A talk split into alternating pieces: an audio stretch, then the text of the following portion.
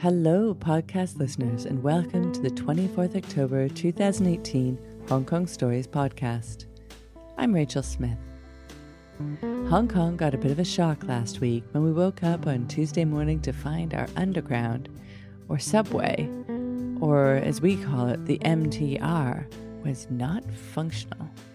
There were lines for buses and trains that were hundreds deep, and many people just gave up and went back to bed until the morning traffic was over.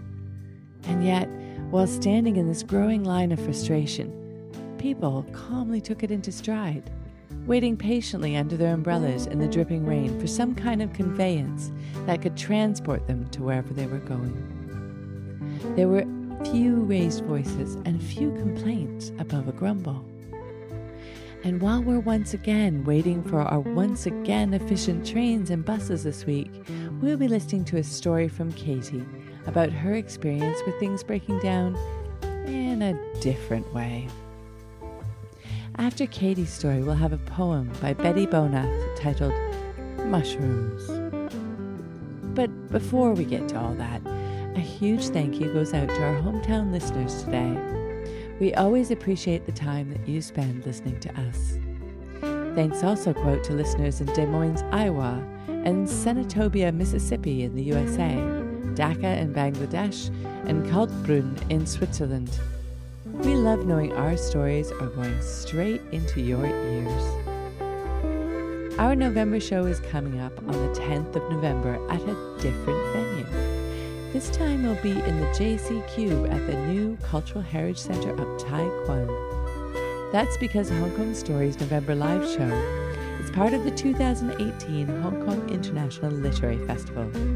Grab some tickets by following the link on the website www.hongkongstories.com. But today, you'd better pull on your hiking boots and strap on your head torch because things are about to get seriously underground. From the July 2018 show with the theme of Wild Things, here is Katie.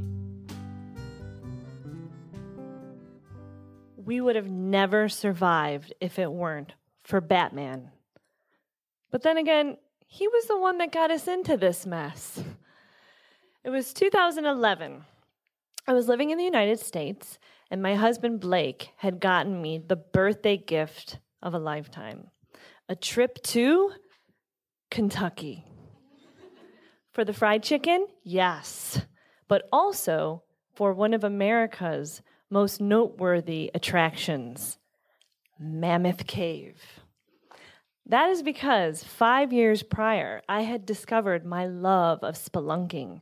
That's caving, you dirty Brits. There's something about spelunking that I just loved. It was, you know, each time I would go into a cave, the deeper in I would get, the more of an adrenaline rush it was. I loved the darkness. I loved the quiet. I loved the danger. I loved spelunking. And so when we arrived in Kentucky after getting the fried chicken, we went to the official Mammoth Cave Park. And as we walked from the very crowded car park, I very excitedly looked down at my adventure pants. You know, the ones with all those pockets and those little zip off pant legs. And I really excitedly zipped and unzipped my pant legs, like, ooh. And I was so excited for the darkness, and I was excited to get dirty, and I was excited to really get into the cave and explore. However, that excitement was very short lived when we arrived to a very crowded cave. All of the um, entryway was paved, and the cave was lit up really brightly, and there was like cordoned off areas so you could kind of see it, but you couldn't really explore it. I didn't get my darkness. I didn't get my quiet. I didn't get any danger, and my adventure pants stayed clean. I walked back to the car park, married sadly zipping and unzipping my adventure pants. Blake, knowing that this was my dream birthday gift, quickly got on his phone and tried to look up something that was a little bit better. Oh, look, private three hour tour. Experience real Kentucky spelunking. This looks legit. I very excitedly zipped up my adventure pants and we signed up for the next morning. When we arrived, this car park empty. No sign. Are we in the right place? Suddenly, a very tall, lanky, wiry man in his 20s came out to the car park and waved us. Oh, okay. My name is Barnaby, but you can call me Batman. Blake and I gave each other this look. Barn Batman brought us into a very small makeshift office and described for us what the cave tour would be like. He then gave us additional adventure clothes a helmet with a headlamp, a little bag to carry our water, and a rope system so that we could go down these tight shafts. He also mentioned in a very hurried voice oh, if you need to use the toilet, go now. Uh, because it's a federal offense to pee in a cave, and as Batman, I must uphold the law. Noticing he was in quite a hurry, I said, It's only three hours. I'm good. We put on our hard hats and we started to army crawl through this tight, cramped entrance. We had to turn on our headlamps. And as we crawled through the thick mud, all we could see was what was in front of us. It had only, oh, and then as I was crawling, my adventure pant opened up a little bit, and there was a rock, and it scratched my knee, and my knee started to bleed. And it was only two minutes in, and I got darkness and danger. But quiet was quickly interrupted when Batman, we learned why his name was Batman, shines a light. These are the silver haired bats.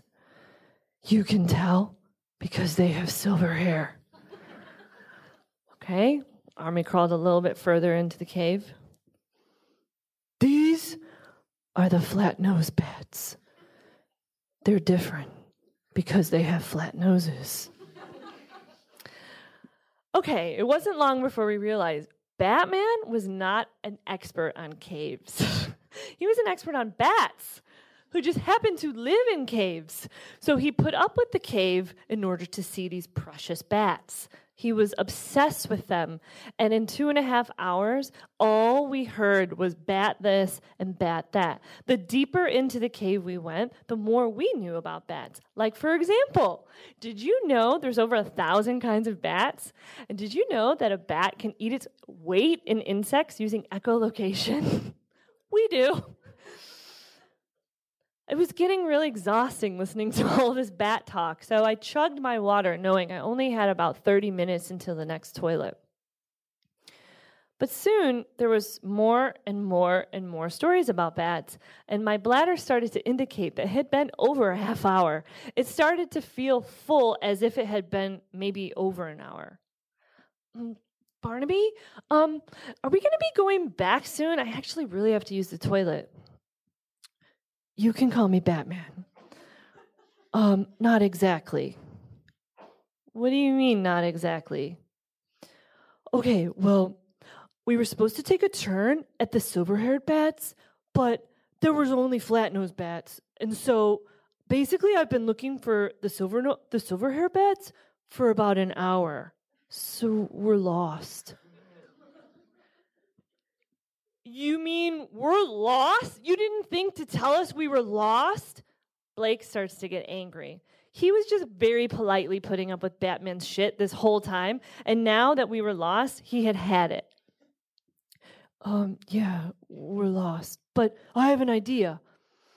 I think I kind of know where the bats are, so you guys stay here, and I'll just crawl up ahead and find the bats, and then once I find them, I'll come back and get you but you're going to have to turn off your headlamps because um, you're going to need the batteries because I don't really know how long this is going to take.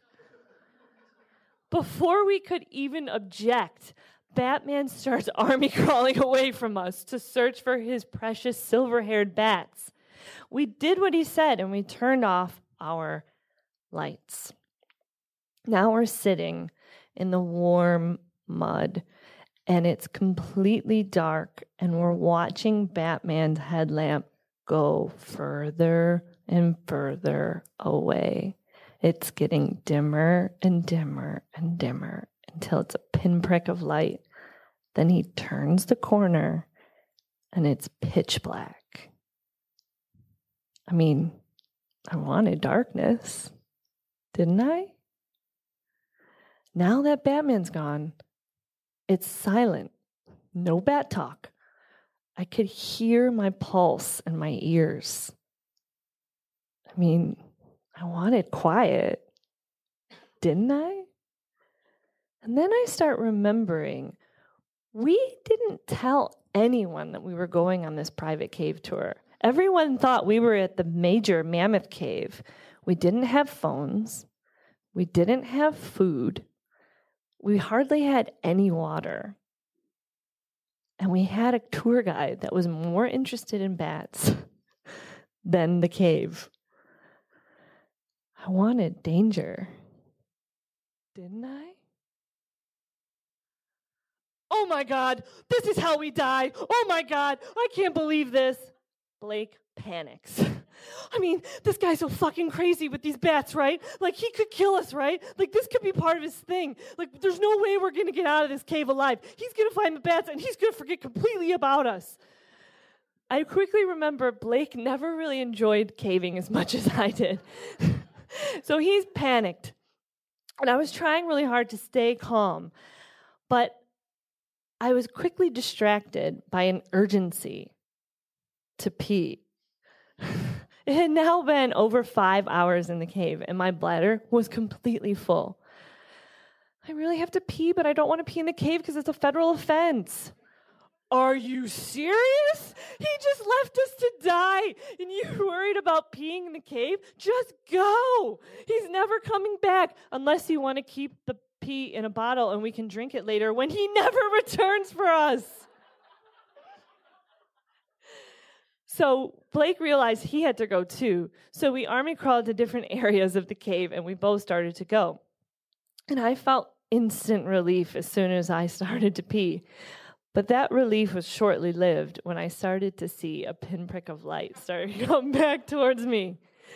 And it, I don't know about you, but like once I start going, like I can't stop because I tried, and I was like, "Come on, come on, come on, come on, come on, Federal offense, federal offense, federal offense." And so the light's getting brighter and brighter and brighter, and finally it lights up the whole cavern. And just in time, I pull up my adventure pants and zip them, and I'm ready to go. Crawl back over. Okay, I found the silver-haired bats. Follow me. I know which way to go. So we start army crawling out. Oh be careful, it's a little muddy here. the way out was through my pee puddle. As I crawled out, I looked down at my adventure pants. Oh, they got dirty all right. They were filled with mud, a little blood, and a lot of pee. But it was the best birthday ever. Thank you.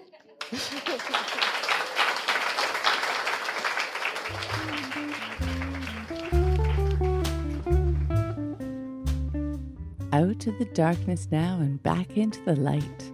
We hope you haven't been caught out like Katie was, and if you were, it wasn't quite as messy.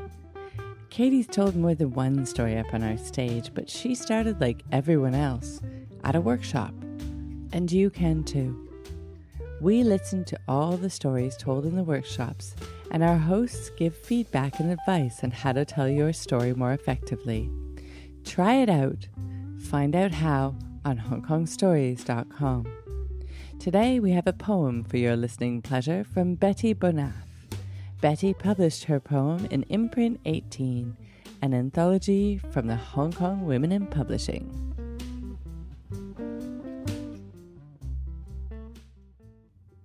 Mushrooms. Sunset and a quiet shuffle shifts soil. Excitement blooms till born no more. Mother Earth rises in loamy clinks and clefts. A sigh here, a heave there, and so quiet. Overnight, they arrive. Neath a soft glow of moon in the velvety dark, they snuggle to the kiss of a cool summer breeze. Tonight, joy. Tomorrow, sorrow. Thanks for listening to this podcast brought to you by Hong Kong Stories. Our storytellers are all super cool, but so are our hosts. Every month, one of our core members volunteers. Hong Kong Stories is run entirely by volunteers to scout out eight storytellers and then to spend hours helping them to find the best way to tell their stories. For July's show, that amazing person was Kristen, and thanks go out to her for all her work. We loved hearing from you listeners. Tell us what you think about our stories by writing a review on iTunes. The music for this podcast was created and performed by Andrew Robert Smith. Everyone has a story to tell. May your week be filled with timely trains, comfortable buses, and maybe a ding ding or two.